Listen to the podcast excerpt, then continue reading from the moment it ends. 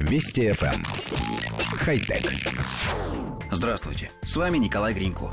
Технологии строительства, как нам кажется, изменяются достаточно медленно. В общих чертах здания и сегодня возводятся примерно так же, как 300 лет назад. Есть, конечно, и прорывы. Совсем недавно был придуман 3D-принтер, возводящий постройки из жидкого бетона. Но на самом деле перемен гораздо больше, просто они не бросаются в глаза. Вот для примера сообщение – Нидерландские изобретатели разработали самозаживляющийся бетон, трещины в котором зарастают благодаря специальным бактериям. Обычный железобетон со временем покрывается микротрещинами, в которые проникает влага. После нескольких циклов замерзания и оттаивания надломы расширяются, вода доходит до арматуры, запуская процесс ее коррозии. Ржавчина занимает больше места, чем исходный металл, и в итоге бетон начинает трескаться и расслаиваться.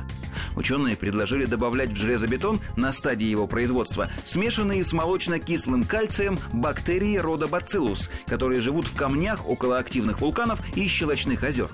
Когда в трещины попадает вода, она пробуждает бактерии от спячки, и те начинают поглощать соль, выделяя кальцит, отложения которого и заполняют образующиеся в бетоне щели.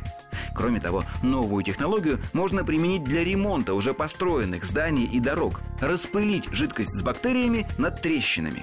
Изобретатель Хендрик Мариус Йонкерс планирует наладить выпуск такого спрея к концу 2015 года, а бетона с бактериями к 2016. Ученые отмечают, что биобетон идеально подходит для строений, к которым люди имеют ограниченный доступ – шоссе, подземные сооружения, буровые вышки. Бактерии отлично приспособлены к щелочной среде и могут пребывать в спячке внутри бетона долгие годы. Коллектив редакции нашей программы всеми доступными способами голосует за скорейшее внедрение этой технологии в отечественных условиях. Мы за то, чтобы самозаживляющийся бетон стал стандартом как при возведении зданий, так и при прокладке дорог. Правда, учитывая реалии, мы полагаем, что если с домами это еще может получиться, то с дорогами шансов намного меньше. Всем известно, что у нас их выгоднее ремонтировать, а не строить на века – Интересно, есть ли способ переломить ситуацию?